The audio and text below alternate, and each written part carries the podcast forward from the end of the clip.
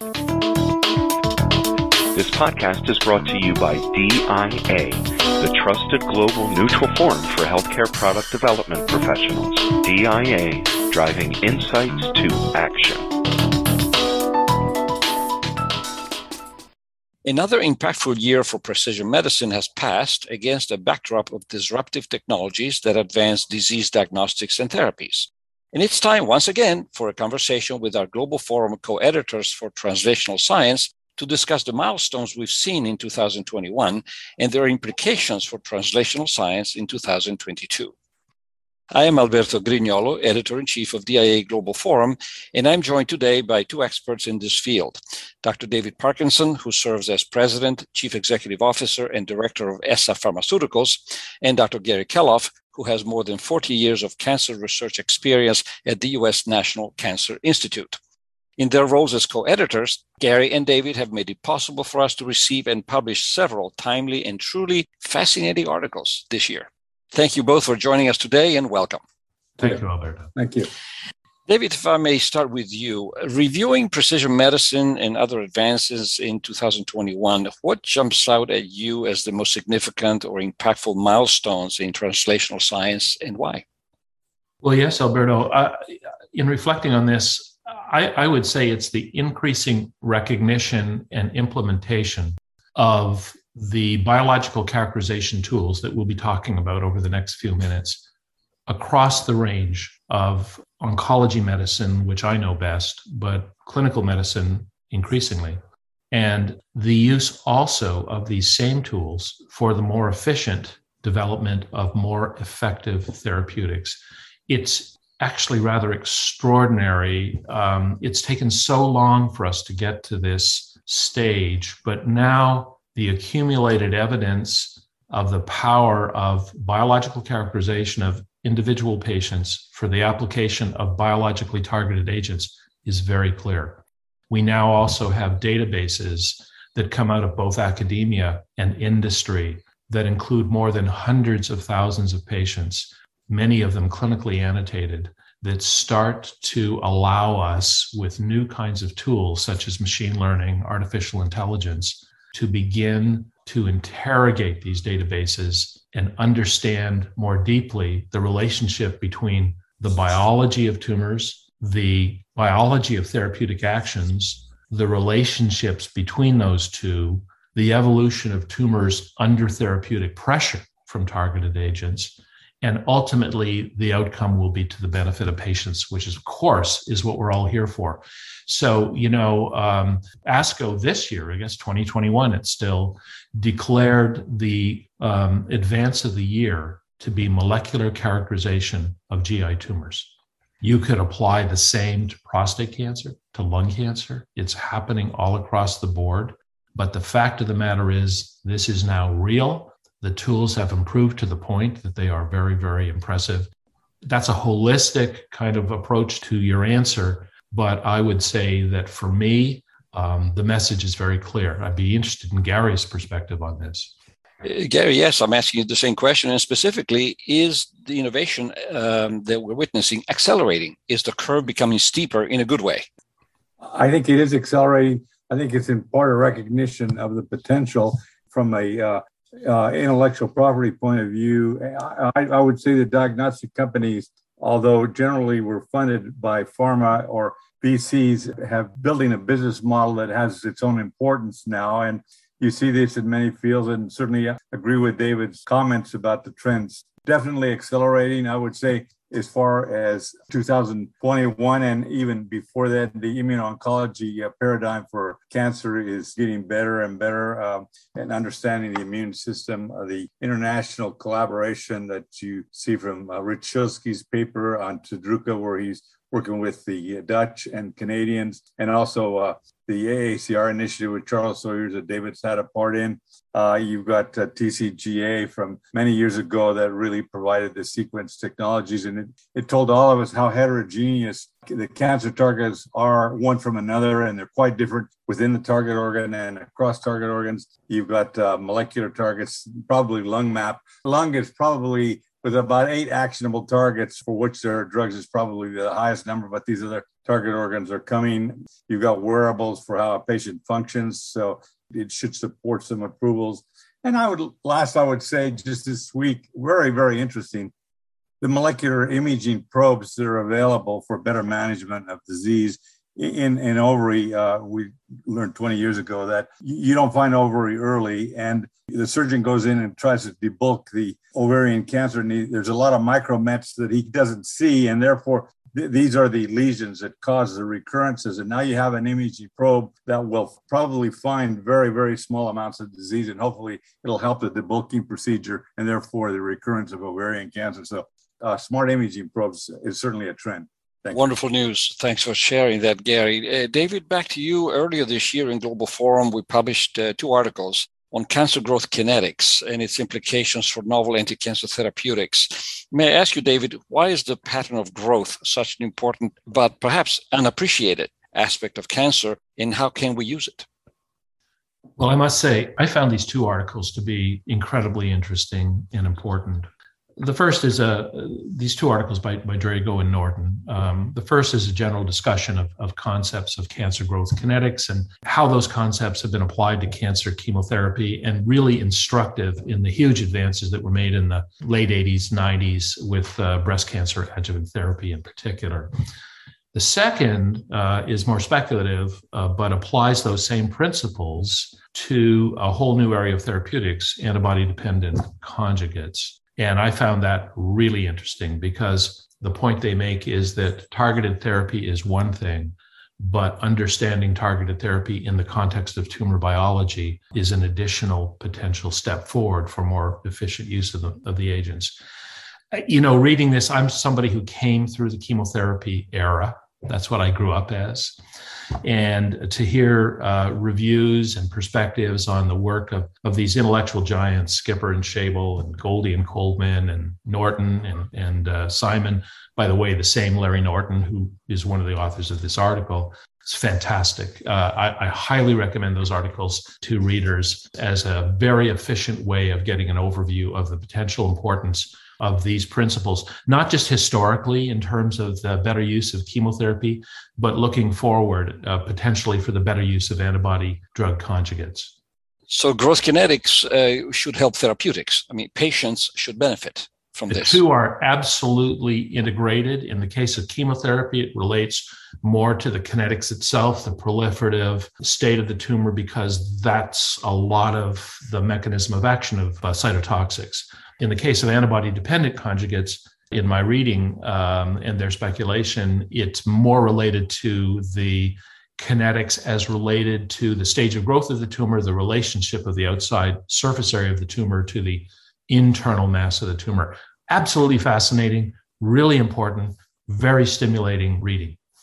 Gary, let me turn to you on a different topic. Uh, there seems to be an ever growing toolbox of highly accurate precision medicine technologies and molecular diagnostics, including innovative imaging techniques, machine learning, and artificial intelligence approaches. What do you see as the most important technological progress in disease diagnostics and therapy that will eventually make it into routine clinical care?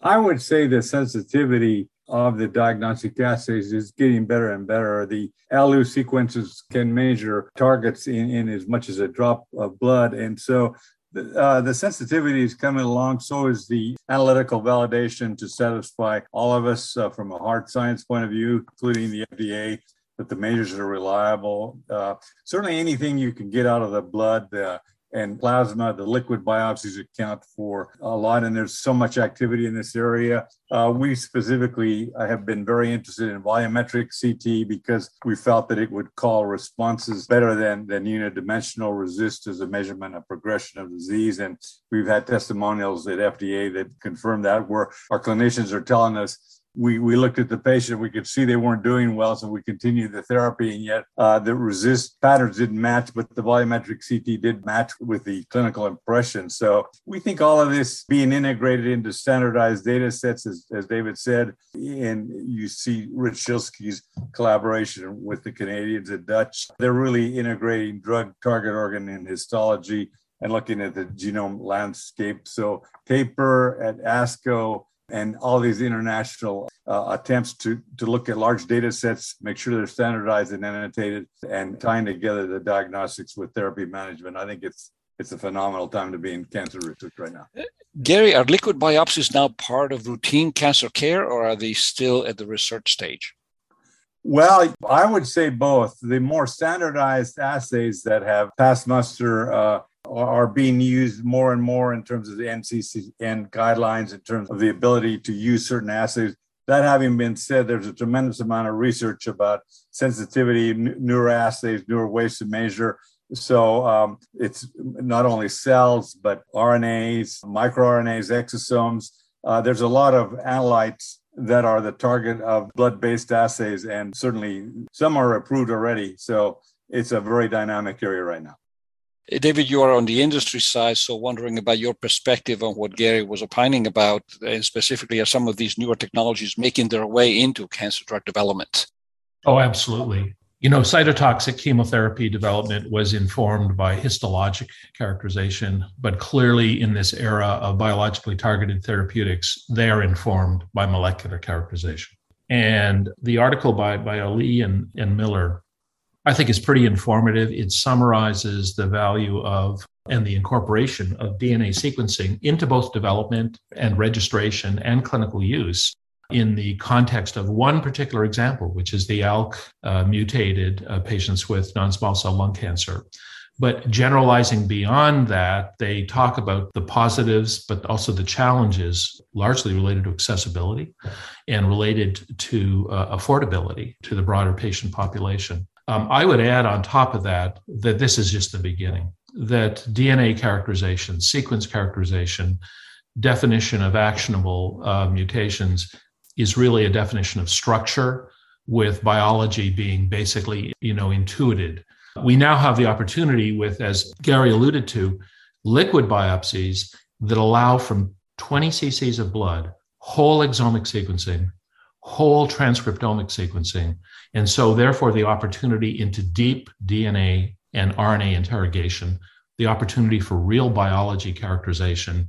And that has fantastic opportunities for drug development, for patient diagnosis and prognostication, but also for the longitudinally monitoring of patients, because this relationship between therapeutics, biologically targeted therapeutics, and, and tumor biology is an iterative one. The one affects the other. Things do not remain static. Patients' tumor biology evolves under therapeutic pressure. We need to have tools that respond to that by being longitudinally informative as patients' biology changes. This is a new game. We're at the beginning of a new era, in my opinion.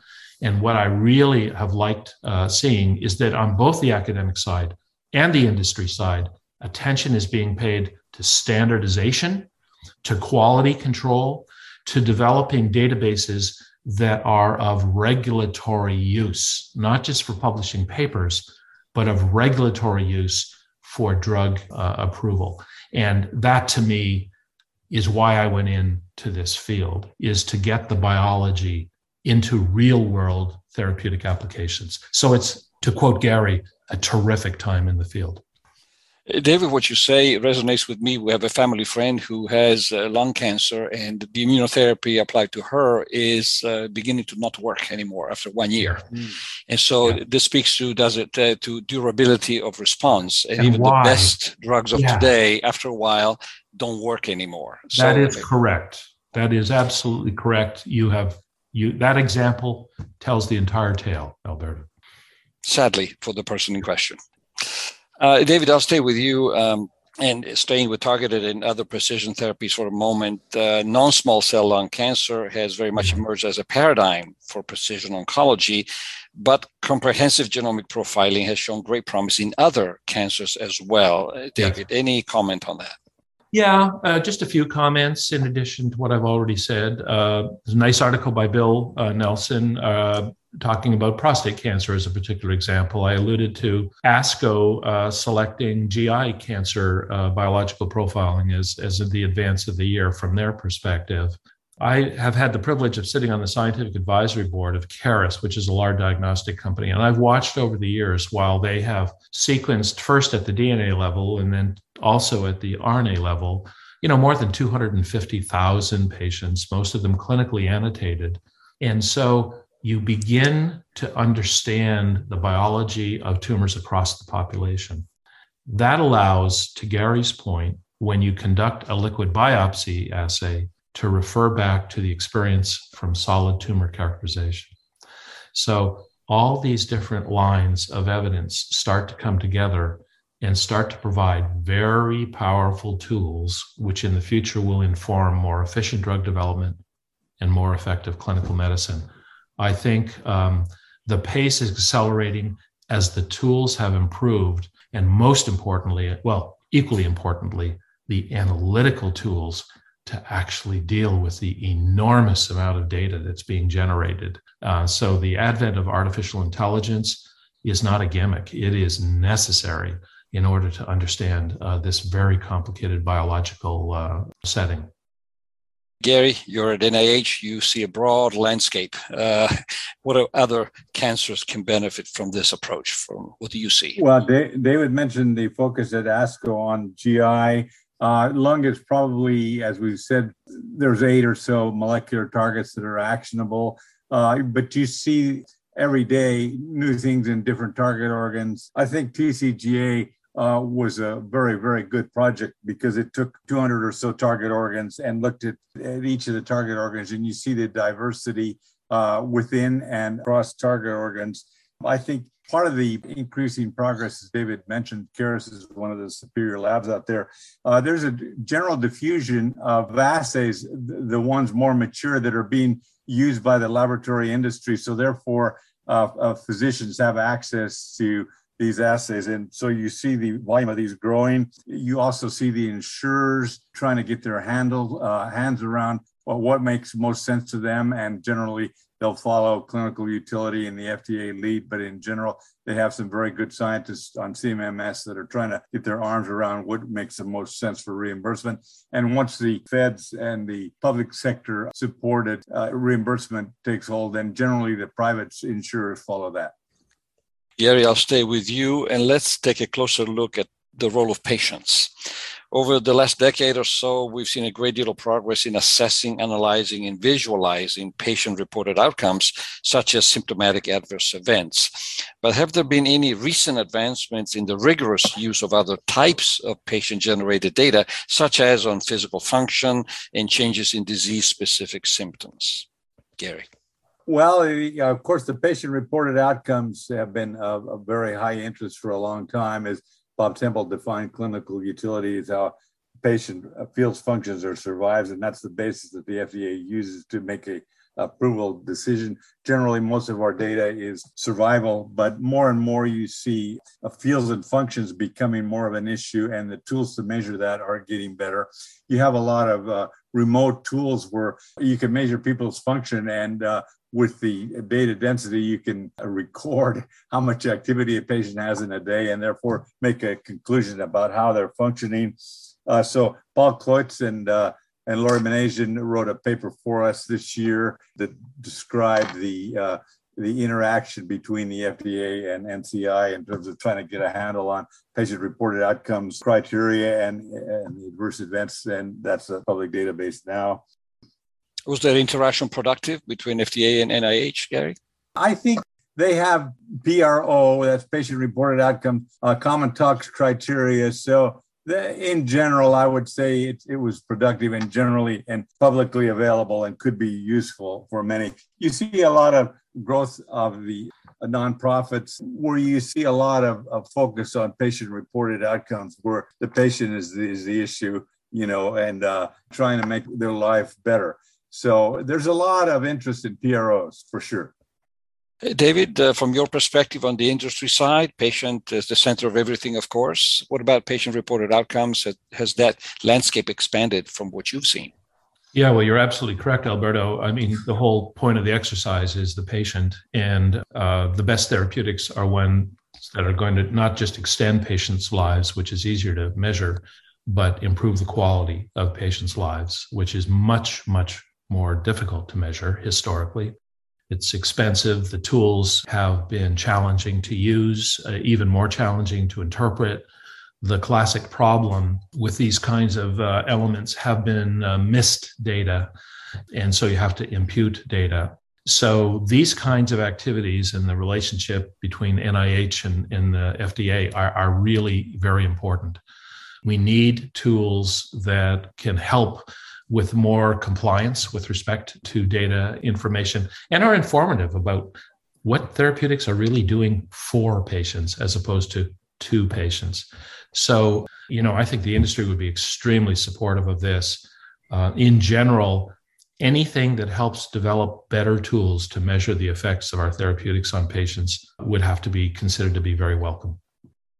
Let's uh, move to the final question. And uh, while we thank you for the wonderful articles you have uh, provided for us uh, in 2021, we look forward to the articles you will provide for us in 2022. So it's now crystal ball time.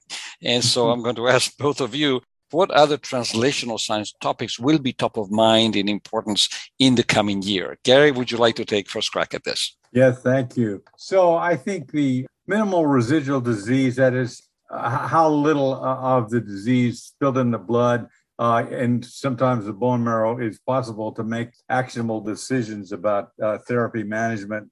I would say that multiple myeloma and MGUS monoclonal gammopathy of unknown significance uh, was highlighted a few years ago. And what was interesting to me was the incidence of MGUS in the uh, so-called elderly population. So if you're 70 or so, you have a very good chance of having a monoclonal peak that's abnormal. And, and some percentage of those uh, will develop multiple myeloma in their lifetime. And, and, a lot of work has been done on multiple myeloma, and now it's a, you can survive eight years with a clinical diagnosis instead of three.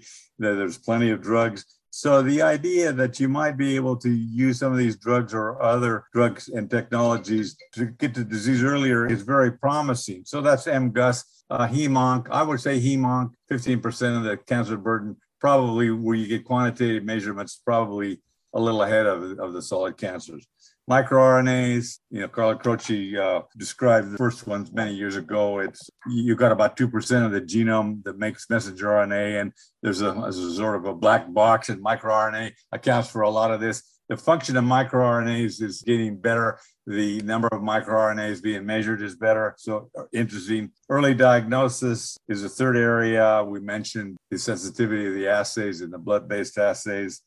I would say the increasing integration of different assays into large databases that are standardized and annotated, the complementary nature, say, of imaging probes and uh, blood based diagnostic probes there. So, uh, probably precision medicine is most, uh, lung, as we've said a few times, is is the most successful. But there's a lot of work going on in these other target organs immuno-oncology will try to understand why after one year people become resistant. We understand evolution, but we don't quite understand what actionable decisions need to be made.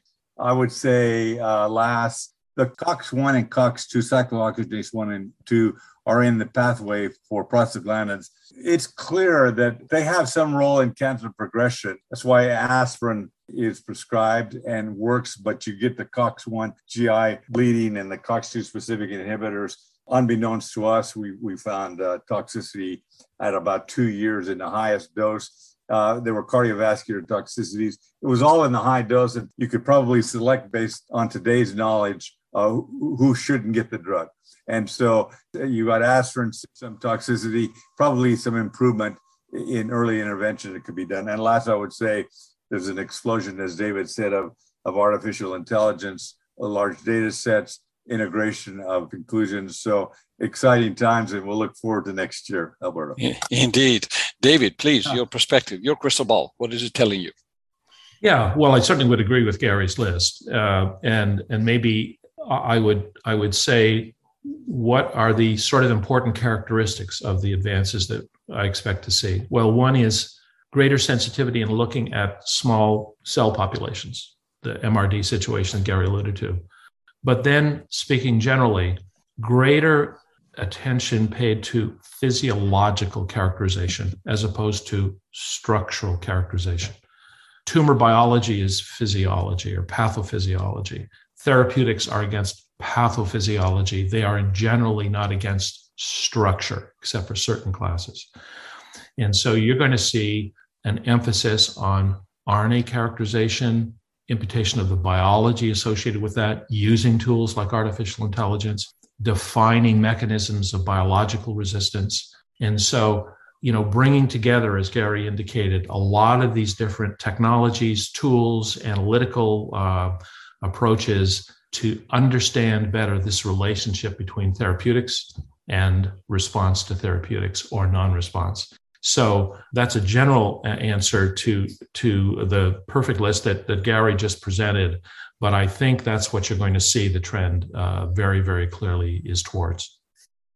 Very well. So much uh, to be discovered and reported in 2022. Um, this is the end of our conversation. Thank you for your good work for many years now for DIA Global Forum, and particularly in 2021, a challenging year as 2020 was. And uh, we really thank you for all your efforts. And we look forward to your contributions and those of the authors you will identify in the coming year. And we'll plan to have another conversation a year from now to see what 2022 will have brought us by then. Thank you, Alberto. David, thank you very much. Gary, thank you as well, and happy holidays. Thank you. Happy holiday. Thank you as well. For DIA Global Forum, I am Alberto Grignolo. To learn more about this topic, visit us online at diaglobal.org.